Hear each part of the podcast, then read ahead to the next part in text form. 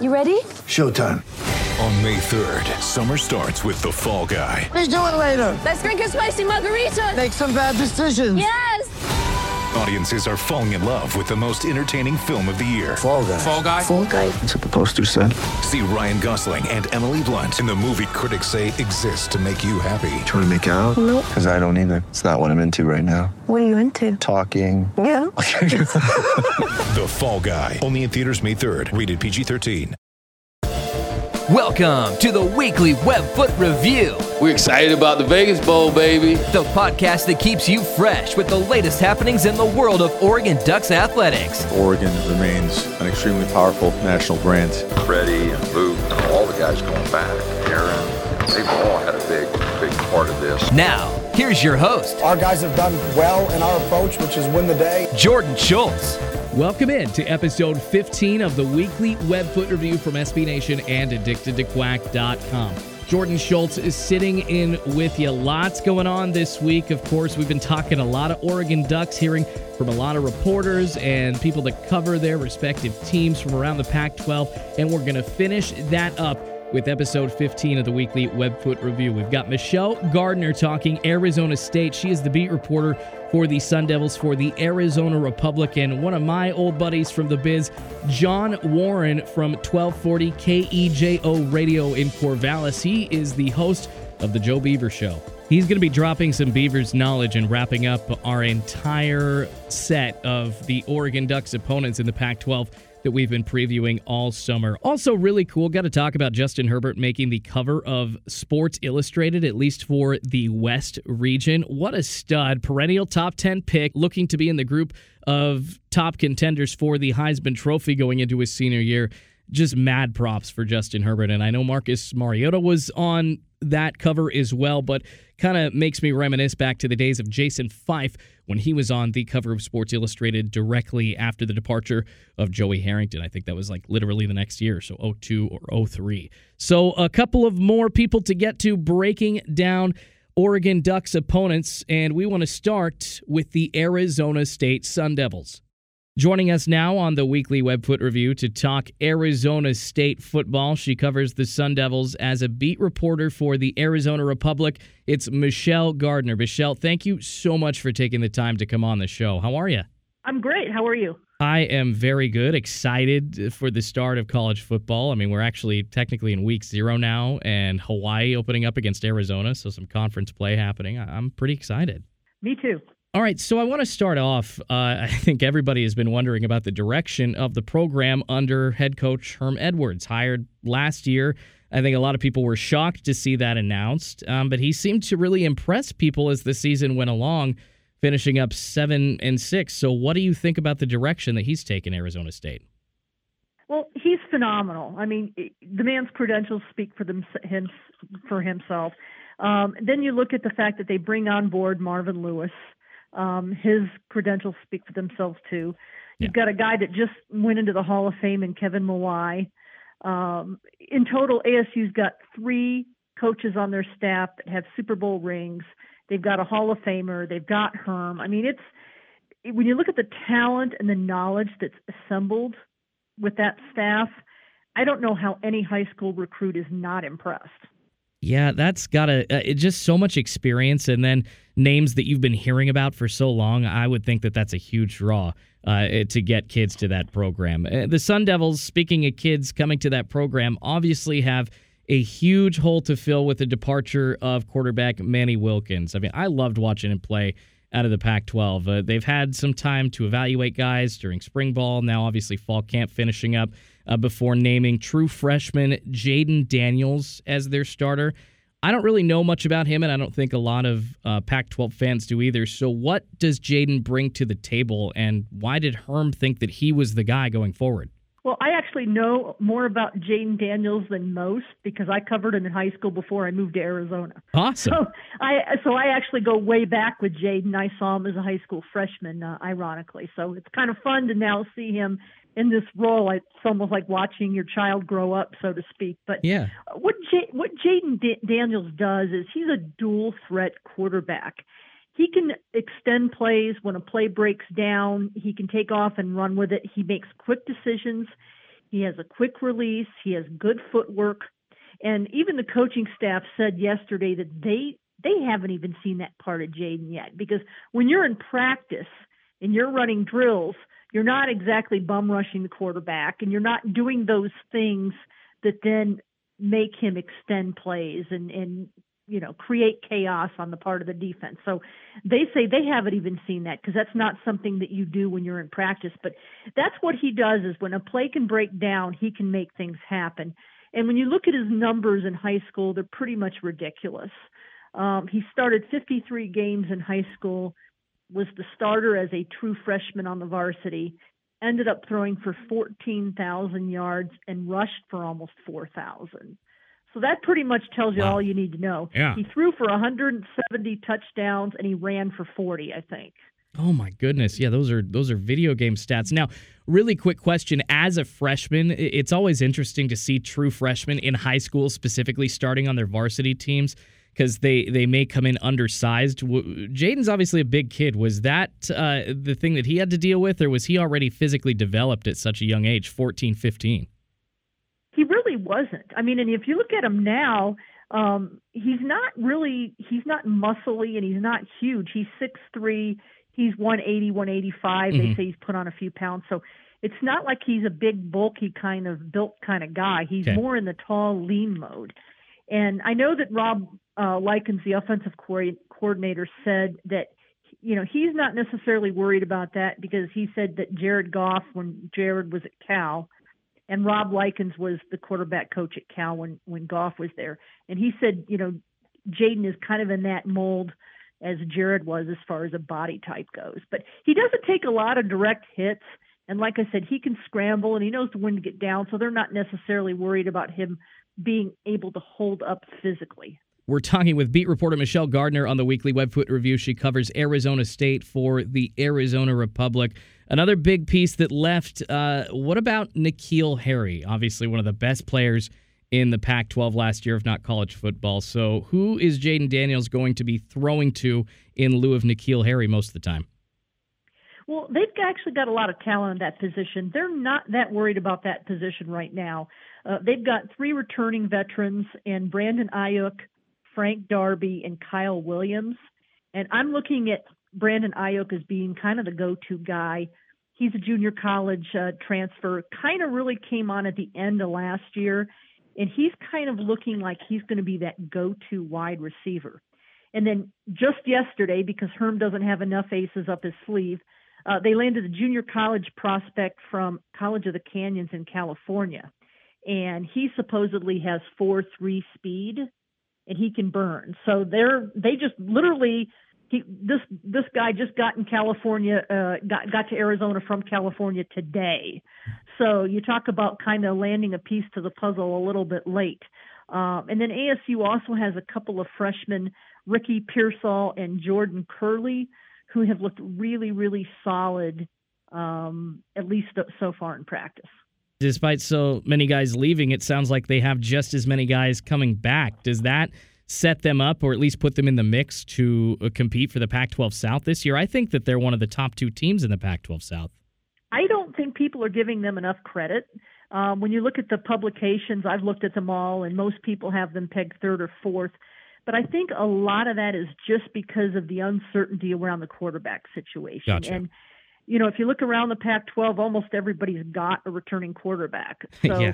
I think a lot of that was just coming from people that just weren't sure what to make of that quarterback battle. So I think they do. Um, again, you just never know with the true freshman quarterback. And then the other thing is backing up your true freshman starter is a true freshman backup. And I don't know that I've ever heard of a true freshman backed up by a true freshman in a Power Five conference. So I think that's the only place that the uncertainty is. I kind of like what they've done on defense. They've got some really young players. And I know Herm said that they could play as many as 20 freshmen this year. Wow. So they had a very, very strong recruiting class. They like what they've got, um, and they and they've shown that they're not afraid to start freshmen. If you go back to last year, there were times that they started, I think, as many as six freshmen on defense last year, which is pretty ridiculous. So that kind of also sends out a signal that hey, we're not afraid afraid to play freshmen, and I think that's one reason they got the quarterback talent they did. And then I think that that attracts kids too because they say, hey, if I'm good enough, I can play. And then the other thing that does is that lights a fire under your juniors or seniors who maybe have gotten a little complacent and a little too comfortable being a starter. So I think that's a huge reason for the success so far at ASU. I mean, Herm Edwards really showing these guys that he's willing to commit to them. That that's a big deal, and I think that alone is going to bring a lot more recruits in than they were getting before down at Arizona State. Uh, moving to the defense, their defense was fairly young last season, as you mentioned, 20 or a lot of freshmen starting last year, 20 at times. And uh, actually showing okay statistics wise. They ranked near the middle of the pack in college football in terms of total defense, so not too bad. Have you seen any improvement, Michelle, on the D uh, during fall camp, or are injuries still limiting them on that side of the ball?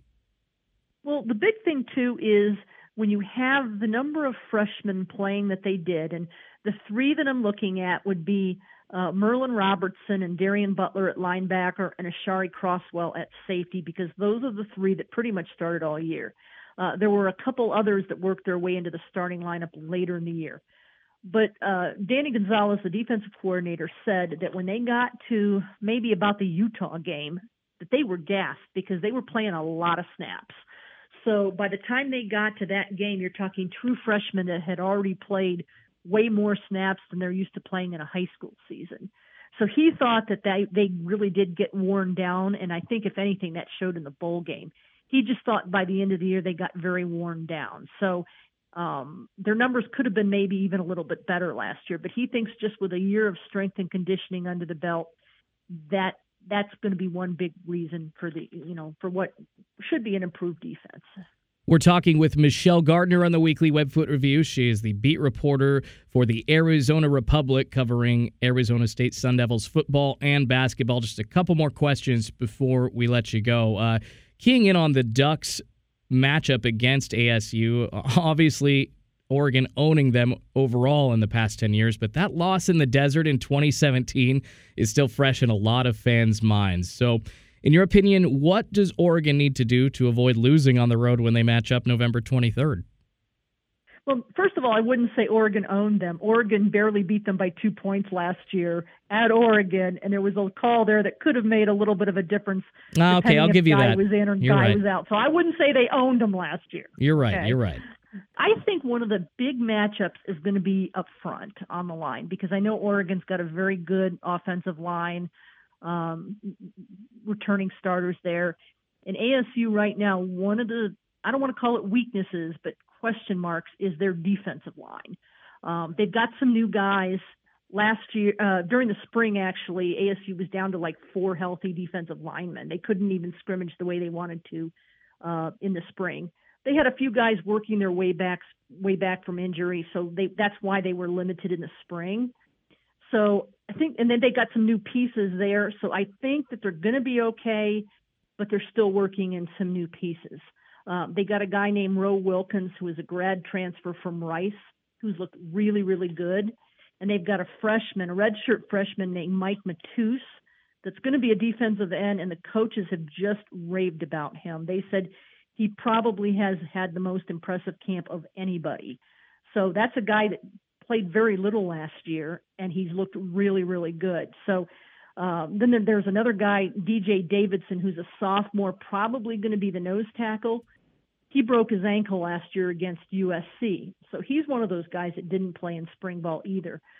Uh, so they've got a lot of guys still coming back. Shannon Forman had back surgery. He's probably going to be one of the other defensive ends he had back surgery over the summer. He's just now getting into form. So Okay. that's where they've got a lot of question marks right now.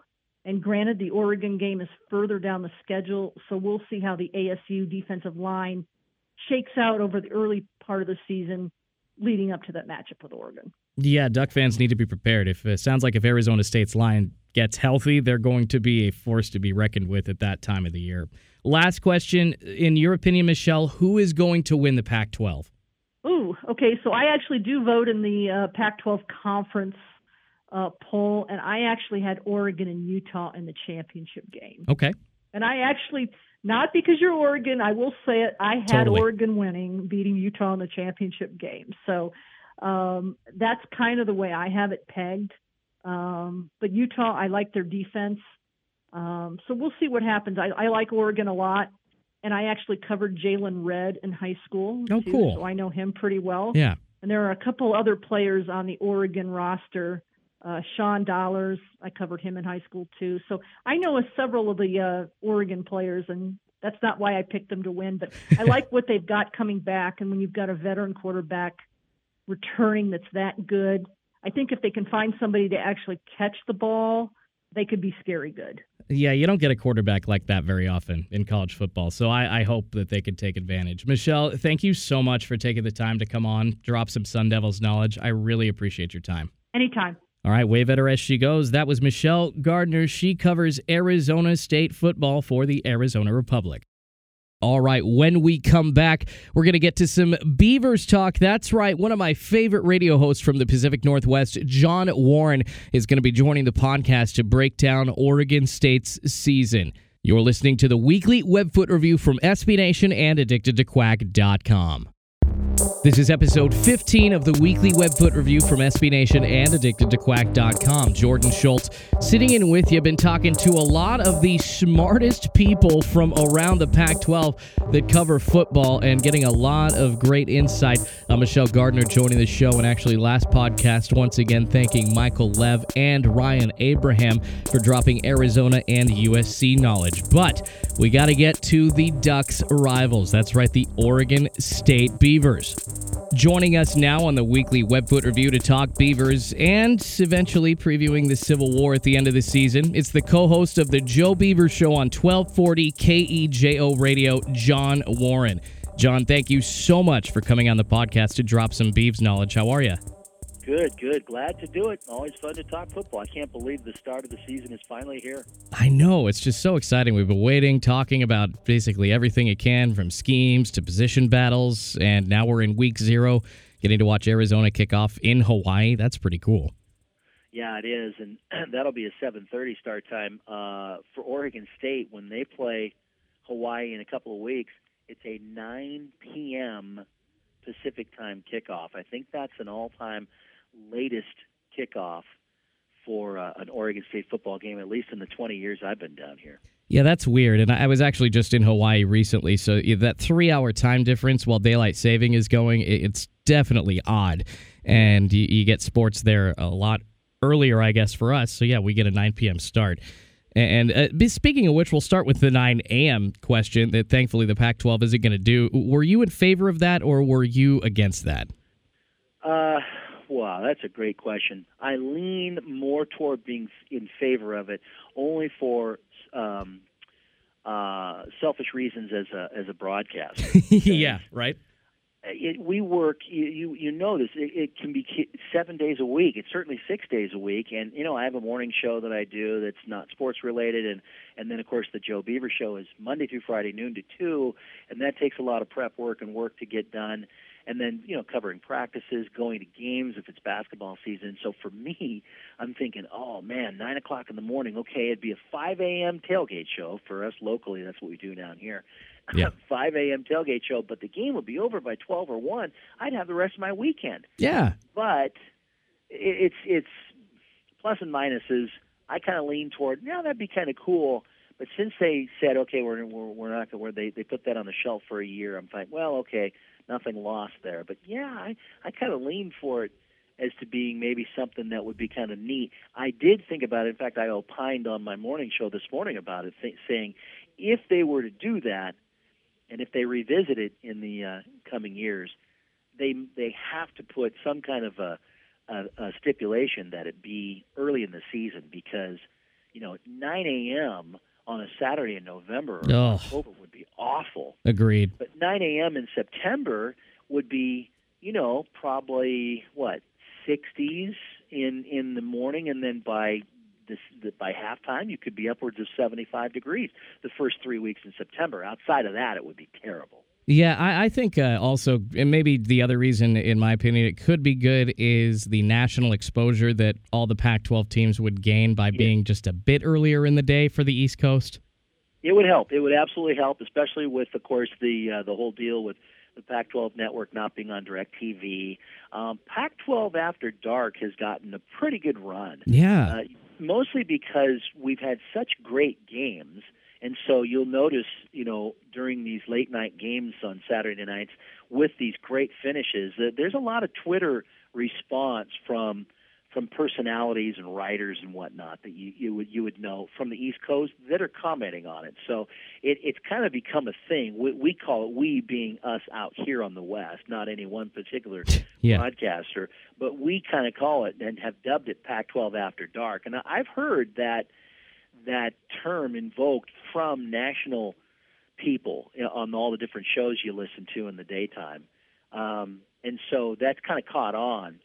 But you're right. I think a, an early morning game that would be a noon start would do huge. It would it would be huge for the conference because if the conference teams, if there isn't a couple of teams in the conference that are in the top 15, then the league just gets excoriated nationally. It's like, what do we have to do to gain any respect? And you know, Jordan, it would it's it's amazing how much it changes from year to year.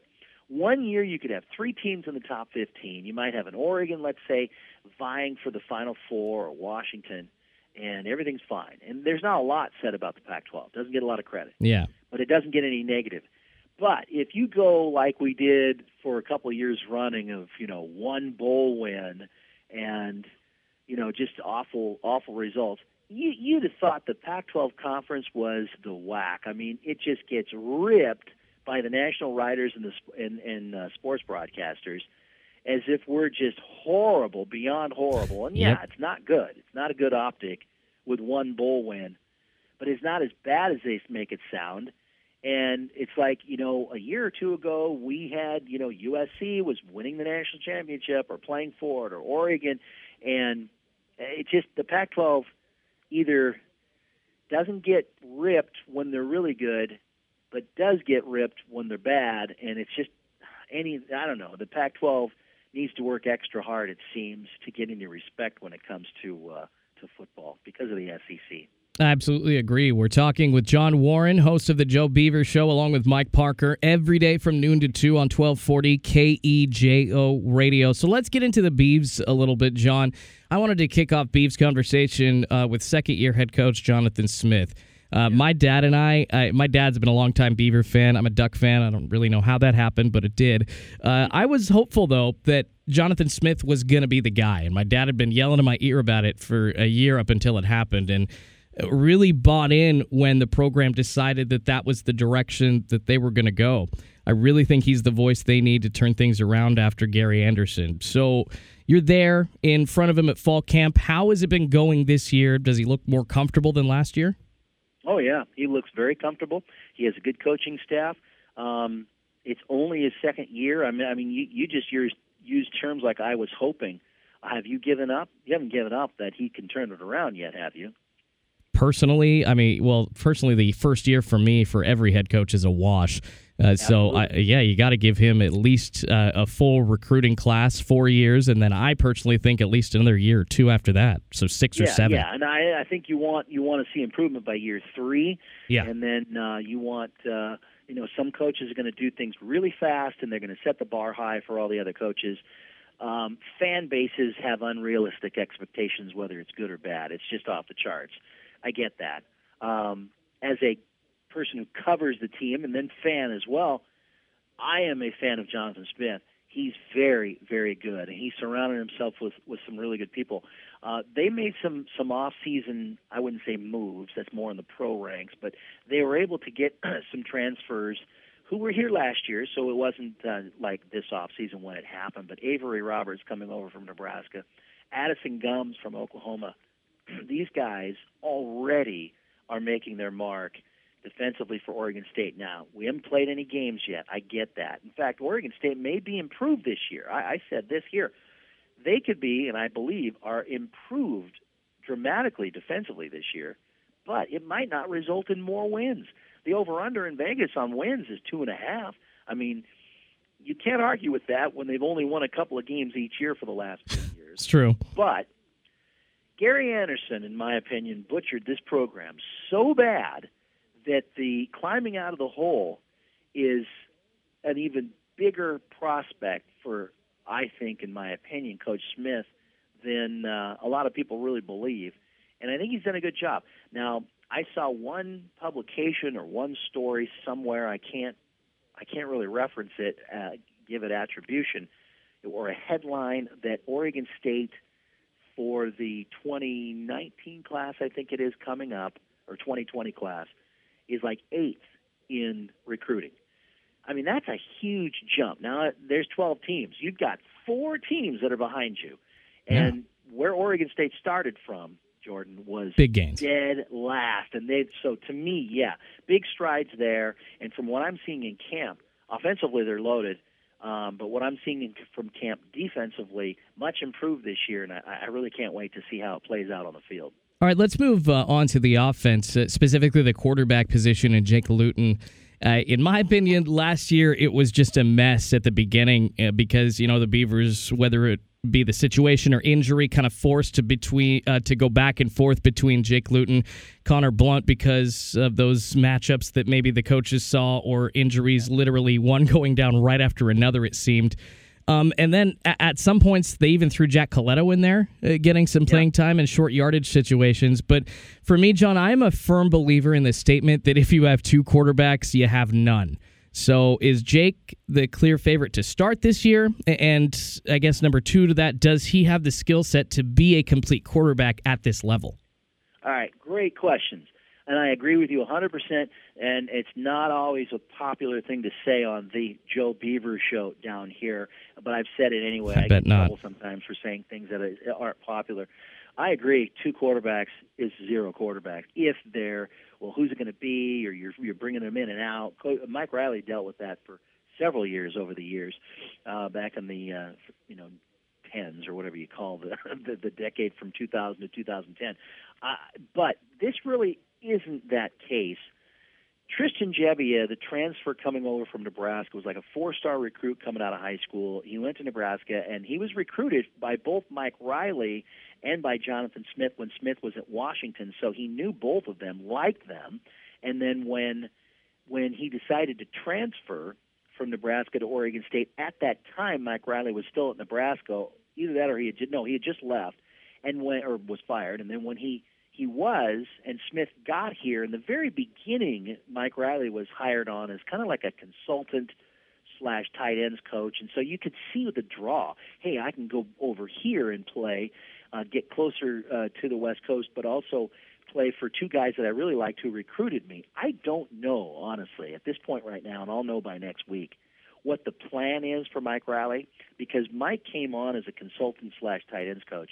Then he took a job in that AAFL, yeah. which we all know only lasted experimental failure, whatever you yeah, want to call and that. It, and it didn't work out. And at that point, when he had taken that job, he kind of he still was on the sidelines last year with Coach Smith, but in in a lesser role than I think he would have been in had he not taken that AAFL job and there was a big outcry from Beaver Nation. They didn't like that Mike Riley was coming back again, and they were very upset, at least from our show, using that as a, a measuring stick. And I was trying to talk it down, saying, well, first of all, he did a great job. I love Mike Riley, and I'm a fan. But he's not going to be the head coach. He's just going to be a position coach. Yeah. And from that, leading up to the season, that was in the spring that he was hired before the season even started last fall it had died down. He took the AAFL job, and he didn't really play much of a role last year at all. Once the season started, there was no conversation about Mike Riley. And I don't know, since he's that AAFL thing is over with, I don't know if he's coming back in the capacity that he was originally hired for. I don't know. I'll find out for next week's Joe Beaver show. But that being said, Tristan Gebbia is a tremendous quarterback. But in the uh, in the interim, after the season was over, Luton was granted another year of eligibility, a sixth year, and he got it and he took it. And he trimmed down over the winter. He got he trimmed down. He was in great shape, looking good after you know that horrible injury he suffered against Washington State last year. And uh, as he they were saying in spring uh, football, he's looking awful good. He's looking awful good. And then that kind of carried over to fall camp. And so it's a pretty good battle, but I think, and a lot of people think that he's going to get the job. Coach Smith has not come out with his depth chart yet. He was just recently this week, Jordan, named one of the four captains, and it'd be weird to be a senior captain and not be your starter at quarterback. So maybe that was uh, kind of a, a hidden message that he'll be the starting quarterback. I don't know, but if one guy gets the job over the other, which will happen, the other guy's pretty good. I don't think though it will be from the fans. It'll be put in the next guy, but that's always the case with the backup. The backup quarterback's the most popular player on the team. But um, I think the coaches will go full forward with one guy, and in my opinion, it'll be Jake Luton, and he's playing really good football. I think he is a tremendous six six, can see over the line, has a has a rocket arm, knows the system better now than ever before. I think he told me when we I was talking to him uh, on media day something about yeah, this is my second first time I've had two consecutive years with the same offense because of his transferring his community college, his Idaho time, and then Gary Anderson to uh, to uh, to Jonathan Smith. His second year out of six years, where he's got two years in a row now in the same offense. I think he's going to do great. So to answer your question, uh, I agree with you. Two quarterbacks. If it's uh, who do we go with? I don't think it's a who do we go with. I think it's Jake Luton has looked very very good. Gebbia was going to be the guy if Luton wasn't granted that year of eligibility, and they would have gone full force with him. But once Jake came back, I think that made him think, okay, we've we've got this guy for another year.